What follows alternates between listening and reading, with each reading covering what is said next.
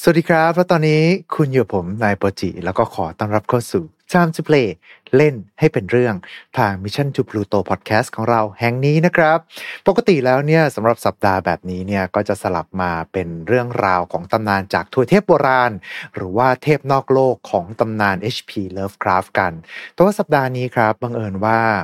คุณซิดนะฮะโคโฮสของผมเนี่ยติดภารกิจพิเศษครับก็เลยทำให้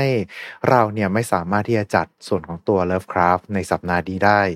ผมเองก็เลยไปหานะครับกับตำนานเทพโบราณนอกกระแสมาพูดถึงกันสำหรับวันนี้ครับก็เป็นเรื่องราวที่มาจากน้องสาวของผมท่านหนึ่งนะฮะนั่นก็คือคุณเชลีนจากเพจเชลีนนั่นเองครับ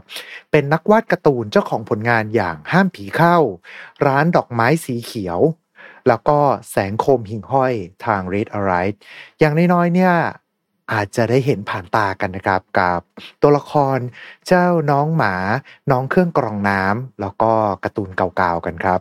โดยตัวน้องเชลีนเนี่ยก็เป็นแฟนรายการทาง Mission to Pluto Podcast ของเราด้วยล่ะครับว่าจะหาโปรเจกต์ร่วมกันมานานแล้วแล้ววันนี้เนี่ยน้องก็ฝากมาครับเป็นตำนานเทพโบราณจริงๆนะฮะเพราะว่าเป็นตำนานเก่าแก่นอกกระแสหลักกับเทพจากฟินแลนด์ครับโดยเทพองค์นี้เนี่ยขอตั้งชื่อว่าครอบครัวผู้วายชนเทพผู้ดูแลโลกหลังความตายและความทุกข์ทรมานของมนุษย์ทั้งปวงดังนั้นถ้าเกิดทุกท่านพร้อมกันแล้วขอเชิญร่วมดำดิ่งกันกับCharm to Playของเราในวันนี้ครับ Mission to Pluto Podcast Let's get out of your orbit Charm to Play เล่นให้เป็นเรื่อง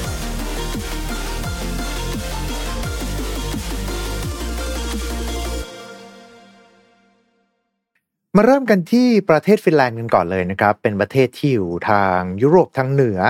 แล้วก็ตั้งอยู่ในเขตทะเลบอลติกนะครับมีภาษาวัฒนธรรมแล้วก็ความเชื่อเป็นของตัวเองเรียกได้เลยครับว่าในโซนนั้นเนี่ยแยกเป็นเอกเทศจากประเทศอื่นๆในทวีปยุโรปเลยล่ะครับแล้วก็ด้วยความเชื่อนี้เองนะครับทำให้กลายมาเป็นต้นกำเนิดของเหล่าทวยเทพแล้วก็ตำนานต่างๆที่แตกต่างจากวัฒนธรรมอื่นๆในยุโรปกันด้วยนะฮะถ้าเกิดว่าแมสหน่อยเราอาจจะแบบพอพูดถึงยุโรปเราก็จะไปนึกถึงแบบพวกตำนานไวกิ้งตำนานเทพนอร์สอะไรประมาณนี้หรือว่าตำนานของพวกชาวเยอรมนิกแต่ว่าสำหรับความเชื่อในชาวฟินแลนด์เนี่ยถือได้ว่ามีความเฉพาะตัวมากโดยสมัยก่อนเนี่ยเขาก็ความเชื่อต่างๆหรือว่าเรื่องเล่าต่างๆเนี่ยก็จะถูกกระจัดกระจายไปตามท้องถิ่นต่างๆนะครับจนกระทั่งศตวรรษที่19ครับได้มีการรวบรวมบทกวีแล้วก็นิทานพื้นบ้านเขาไว้ด้วยกันในชื่อของมหากาพย์กาเลวาลา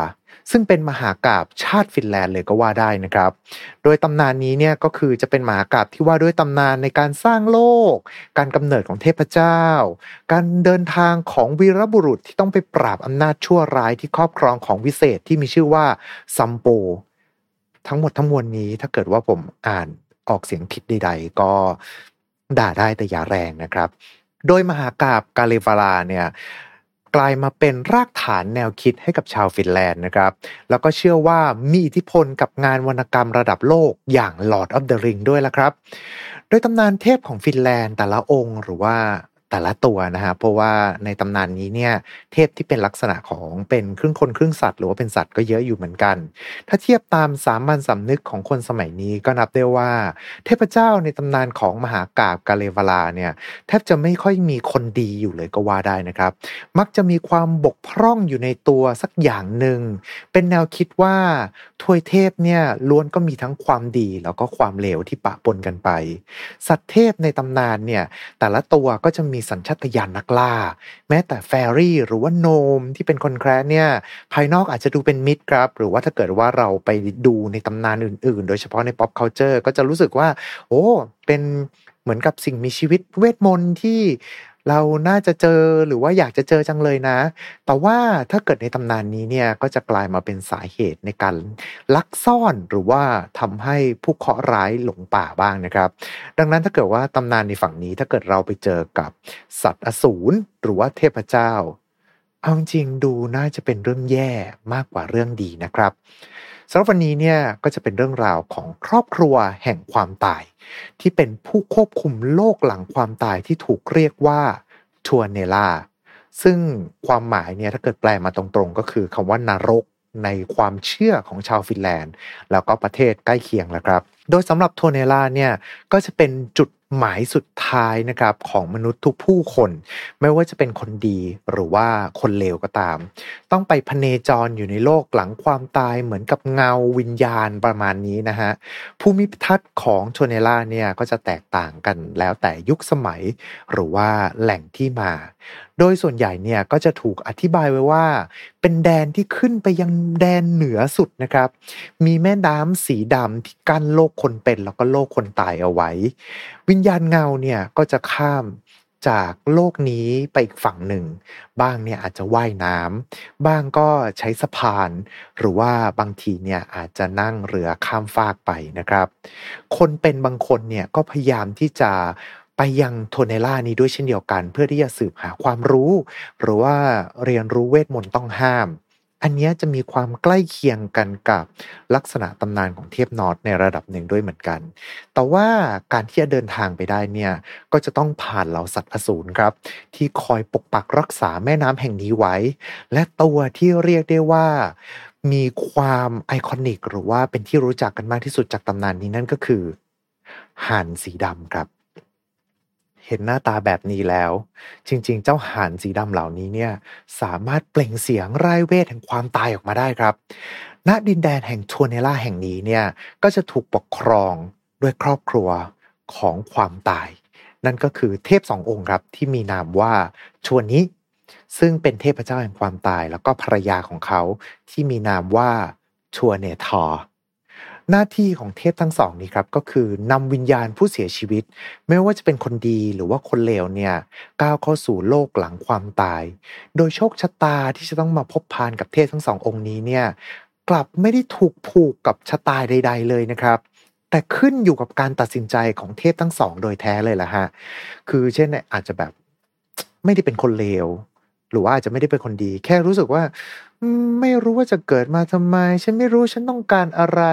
ถ้าเกิดความคิดเหล่านี้เนี่ยเข้าหูเทพทั้งสองแล้วก็อาจจะอยู่ดีๆโดนพาเข้าสู่โลกหลังความตายก็เป็นไปได้ครับโดยหลักๆแล้วเนี่ยโทเนล่าเนี่ยจะมีเครื่องดื่มสีดำคล้ายๆกับไวน์มอบให้กับมนุษย์ที่หมายตาเอาไว้ถ้าเกิดว่ามนุษย์คนนั้นเนี่ยดื่มเครื่องดื่มสีดำนี้เข้าไปแล้วก็จะหลงลืมไปนะครับว่าเขาเนี่ยมีชีวิตคือไม่ใช่ลืมไปถึงความทรงจำตอนที่ยังมีชีวิตนะครับแต่ว่าลืมไปแล้วฮะว่าตัวเองน่ะจริงๆแล้วตายไปแล้วครับแล้วก็ต้องไปใช้ชีวิตอยู่ในนรกโทเนล่าแห่งนี้ประหนึ่งเหมือนกับยังมีชีวิตอยู่แต่มิติโดยรวมเนี่ยก็จะเปลี่ยนเป็นมิติของคนตายโดยในส่วนของมิตินี้เนี่ยก็จะมีบุตรีของทัวเนทาแล้วก็ทัวนี้เนี่ยคอยกั่นแกล้งแล้วก็มอบความทุกข์ให้กับผู้อื่นด้วยนะครับเดี๋ยวเรามาดูกันดีกว่านะครับว่าแล้วบุตรีของทั้งสองทัวเนทาแล้วก็ทัวนี้เนี่ยจะมีใครบ้างเริ่มต้นนะครับกับคิวูทาเทพแห่งความทุกข์ครับสำหรับคิวูทาเนี่ยก็จะมีหน้าที่รวบรวมความเจ็บป่วยความทรมานความทุกข์แล้วก็ความโศกเศร้าเนี่ยเทรวมกันในหลุมดินจากนั้นเนี่ยก็จะค่อยๆกวนผสมทุกอย่างเข้ากันในหลุมนี้นะครับระหว่างที่เธอปรุงความทุกข์อยู่ในบ่อแห่งความทรมานนั้นเนี่ยเธอบางครั้งก็อาจจะร้องไห้สะอึกสะอื้นไปพลางด้วยความที่ว่าเธอโศกเศร้าครับจากการที่ต้องดึงความทุกข์จากผู้คนจำนวนมากแล้วก็ต้องเผชิญกับความทุกข์นั้นแต่ในขณะเดียวกันครับตัวเธอเองเนี่ยในใจลึกๆเนี่ยกับเปี่ยมไปด้วยความสุขที่จะเห็นผู้อื่นเนี่ยต้องเจ็บปวดทรมานเรียกได้ว่ามีความย้อนแย้งในตัวเองนะครับเทพคิวูทาเนี่ยก็จะค้นหาสูตรผสมใหม่ๆที่เต็มไปด้วยความเจ็บปวดให้มนุษย์เนี่ยต้องทนทุกข์ทรมานมาใส่ในหลุมดินนี้คนไปเรื่อยๆให้ความทุกข์เหล่านั้นเนี่ยกวนผสมจนเข้ากันโดยนอกเหนือจากการปรุงแต่งความทุกข์แล้วเธอยังเป็นผู้ที่นำความทุกข์ออกจากผู้อื่นด้วยเช่นเดียวกันนะครับนั่นจึงเป็นสาเหตุว่าทำไมความเจ็บป่วยหรือว่าความทุกข์เนี่ยถึงสามารถทุเลาหรือว่าหายได้ดังนั้นครับเธอจึงเปรียบประหนึ่งเป็นเทพที่นำพาความทุกข์จะออกจากผู้อื่นแล้วก็คอยบรรเทาความทุกข์ด้วยเช่นเดียวกัน และเมื่อเธอกวนจนกระทั่งได้สูตรแห่งความทุกข์เมื่อถูกการปรุงสำเร็จแล้วเนี่ยเธอก็จะนำความทุกข์เหล่านั้นเนี่ยไปมอบให้กับน้องสาวของเธอที่มีชื่อว่าคิพุไทโตะโดยสำหรับเทพคิพุไทโตะเนี่ยเธอคือเทพแห่งความเจ็บปวดครับหน้าที่ของเธอเนี่ยก็คือนำความทุกข์ที่ปรุงจากเทพคิวูทาเนี่ยไปแจกจ่ายแล้วก็กระจายสู่โลกของมนุษย์บางครั้งเนี่ยเธอก็จะเลือกที่จะนำความทุกข์เหล่านั้นเนี่ยไปผนึกซ่อนไว้อยู่ใต้ก้อนหินเพื่อให้พ้นจากสายตาของใครก็ตามที่จะมาขัดขวางการเจริญเติบโตของมันวิธีการของเธอเนี่ยบางครั้งก็จะใช้เครื่องบดยาหรือว่าโม่หินเนี่ยบดเอาความทุกข์เหล่านั้นให้แหลกละเอียดเพื่อเพิ่มความรุนแรงของความทุกข์นั้นให้มากขึ้นก่อนที่จะนำไปซ่อนครับซึ่งสำหรับคิพุไทโตะเนี่ยการทำแบบนี้เนี่ยยิ่งสร้างความสำราญให้กับเธอเป็นอย่างยิ่งโดยเทพพี่น้องแห่งความทุกข์แล้วก็ความเจ็บปวดเนี่ยก็มักจะเดินทางไปยังหุบเขาแห่งหนึ่งครับซึ่งมีโม่หินขนาดใหญ่ทั้งสองเนี่ยก็จะนำเอาความทุกข์ไปบดเพื่อเพิ่มความทุกข์ความเจ็บปวดความทรมานให้มากยิ่งขึ้นนับได้เลยนะครับว่าเทพทั้งสองคนนี้เนี่ยชอบให้มนุษย์ทนทุกข์ทรมานเป็นอย่างยิ่งแหมรู้สึกซาดิสมากเลยครับแต่นี่ผ่านไปแค่2ใน5คนเท่านั้นจากนั้นครับเราไปเจอกับพี่สาวคนโตของครอบครัวแห่งความตายนี้กันนะครับเธอมีนามว่าแวมมาทาเทพแห่งความทรมานคิดว่า2คนก่อนหน้าเนี่ยที่คอยปรุงแล้วก็แจกจ่ายความทุกข์เนี่ยดูเป็นคนแบบซาดิสโหดร้ายเลยใช่ไหมครับแวมมาทาครับอยู่ในฐานะของเทพแห่งความทรมานเธอจะตระเวนไปยังบ้านต่างๆครับเพื่อหาผู้ที่มีความทุกข์หรือว่าความเจ็บป่วยเพื่อให้ดูว่าคนเหล่านั้นเนี่ย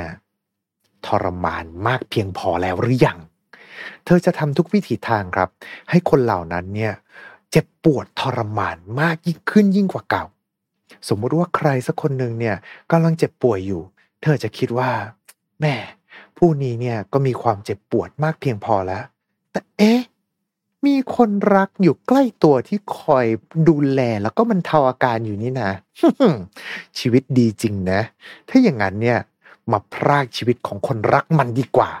นอกจากจะเจ็บป่วยแล้วจะได้ทรมานจากการเสียคนรักมากกว่าเก่าถือได้เลยนะครับว่าพี่ใหญ่คนนี้เนี่ยมาเพื่อซ้ำเติมล้วนๆเลยล่ะครับเทพองค์ต่อมาครับเป็นเทพพี่คนรองมีนามว่าคามาเทพแห่งศพสำหรับคามาเองนี้นะครับจะเป็นเทพีที่มีหน้าตางดงามกว่าบรรดาพี่น้องเรียกได้ว่าสวยที่สุดในพี่น้อง5คนเลยล่ะครับแต่ความงามนั้นเนี่ยปรากฏอยู่เพียงแค่ใบหน้าเท่านั้นเพราะว่าร่างกายของเธอเนี่ยเป็นเนื้อหนังที่เน่าเปื่อยร่างกายที่หลุดลุ่ยแยกออกจากกันทั้งหนอนแมลงที่ชอนชัยหรือว่าของเหลวที่ไหลออกจากร่างกายของเธอเรียกได้ว่าร่างของเธอนั้นเนี่ยก็คือศพเดินได้นั่นเองครับกลิ่นของเธอจึงเหม็นเหมือนกับศพนับพันด้วยเหตุนั้นเองหน้าที่ของเธอเนี่ยก็คือเดินพเนจรไปตามสุสานเพื่อให้มั่นใจว่าร่างไร้วิญญาณเหล่านั้นเน่าเปื่อยอย่างที่ควรจะเป็นโดยตำนานของชาวฟินแลนด์เนี่ยส่วนหนึ่งเชื่อว่า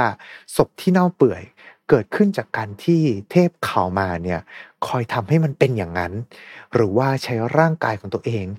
ดูดกินร่างของผู้อื่นจนเน่าเปื่อยเหมือนกับตัวเธอนั่นแหละครับและสุดท้ายน้องคนสุดท้ายในบรรดาพี่น้องทั้ง5กับเทพที่มีชื่อว่าโลเวียธาเทพแห่งหายนะสำหรับเทพองค์นี้เนี่ยเราอาจจะต้องแยกเป็น2ตัวตนนะครับเพราะว่าเป็นเทพที่มี2บุคลิกโดยโลเวียธาเนี่ยจะเป็นเทพที่มีสายตามืดบอดในขณะที่อีกบุคลิกหนึ่งเนี่ยมีชื่อว่าโลหิซึ่งมีสายตามองเห็นปกติโดยปกติแล้วเนี่ยทางเทพโลวิอาธาเนี่ยจะมีบุตรทั้งหมด9คนโดยลูกๆทั้ง9เนี่ยก็คือโรคภัยในรูปแบบต่างๆทั้งโรคระบาดที่ฆ่าคนไปจำนวนมากเช่นฝีดาษกาฬโรคหรือว่ามะเร็งโดยลูกทั้งหมดของเธอเนี่ยเป็นเพศชายทั้งหมดครับตามตำนานเล่าว่าจริงๆแล้วโลวิอาธามีบุตรถึง10คนแต่ว่าคนสุดท้ายนั้นครับ กลับเกิดมาเป็นหญิงด้วยความชิงชังหรือสาเหตุใดก็ไม่ทราบครับทำให้เธอเนี่ยสังหารลูกคนสุดท้ายนี้ก่อนที่จะถูกตั้งชื่อด้วยซ้ำและด้วยความเชื่อนี้เองนะครับส่งผลต่อวัฒนธรรมโบราณของชาวฟินแลนด์เป็นระยะเวลานานมากๆครับด้วยความเชื่อว่าผู้ใดให้กำเนิดเด็กตราบใดที่เด็กคนนั้นเนี่ยยังไม่ถูกตั้งชื่อหรือว่ายังไม่มีชื่อก็สามารถที่จะสังหารทิ้งได้เลยเพราะถือว่ายังไม่มีตัวตนหรือว่าบทบาทบนโลกใบนี้แม้แต่ช่วงที่ศาสนาคริสต์เข้ามามีบทบาทในฟินแลนด์ในช่วงศตวรรษที่16นะครับวัฒนธรรมการสังหารเด็กที่ยังไม่ถูกตั้งชื่อก็ยังเป็นที่แพร่หลายในสังคมจนถูกสืบต่อมาอย่างช้านานและสุดท้ายก็ถูกยกเลิกไปในที่สุดนะครับภายหลังเนี่ยความเชื่อของศาสนาคริสต์ก็เข้ามามีบทบาทในดินแดนแถบนี้ทัวเนล่าหรือว่าโลกแห่งหลังความตายเนี่ยก็กลายมาเป็นเปลี่ยนแปลงจากที่พำนักพิมพ์สุดท้ายของดวงวิญญาณกลายมาเป็นดินแดนก่อนที่จะก้าวเข้าสู่สวรรค์หรือว่านรกเพื่อที่จะรอวันพิพากษาในความเชื่อของศาสนาคริสต์นั่นแหละครับเอาล่ะครับและนี่ก็คือเรื่องราวเทพครอบครัวแห่งความตายตำนานจากฟินแลนด์นั่นเองนะครับผมถ้าเกิดว่ามีเรื่องอะไรแปลกๆจากวัฒนธรรมอื่นๆหรือว่ามีอะไรพิเศษจากฟินแลนด์อีกเนี่ยก็จะมาเรียบเรียงข้อมูลแล้วก็นำมาเล่าสู่กันฟังครับสวันนี้เนี่ยก็ต้องขอบคุณทางคอนเทนต์ดีๆจากน้องเชลินด้วยนะครับที่เอาเรื่องราวแบบนี้เนี่ยมาให้เล่ากันและถ้าเกิดยังไงก็ตามเนี่ยสามารถติดตามผลงานของน้องได้นะครับที่เพจเชลินได้เลยนะครับผมสำหรับเรื่องราวของเราก็หมดลงเพียงเท่านี้นะครับก็เช่นเดิมเลยครับผมก็ต้องขอบคุณทุกท่านนะครับที่เข้ามาติดตามรับชมรับฟังกันแม้ว่าจะเป็นช่องทางใดก็ตามนะครับถ้าจะไม่รบกวนเกินไปครับก็ฝากกดไลค์กดแชร์ Subscribe Follow ตามช่องทางที่ทุกท่านเนี่ยกำลังรับชมหรือว่ารับฟังกันอยู่จะได้ไม่พลาดเรื่องราวดีๆจากพวกเราชาวพลูโตนะครับและไงก็ตามสัปดาห์หน้าเดี๋ยวกลับมาเจอกันอย่างแน่นอนนะครับผมกับตำนานเทพโบราณของ HP Lovecraft สำหรับวันนี้ต้องขอตัวลาไปก่อนแล้วยังก็ตามขอบคุณแล้วก็สวัสดีครับ Mission to Pluto Podcast Let's get out of your orbit Time to play เล่นให้เป็นเรื่อง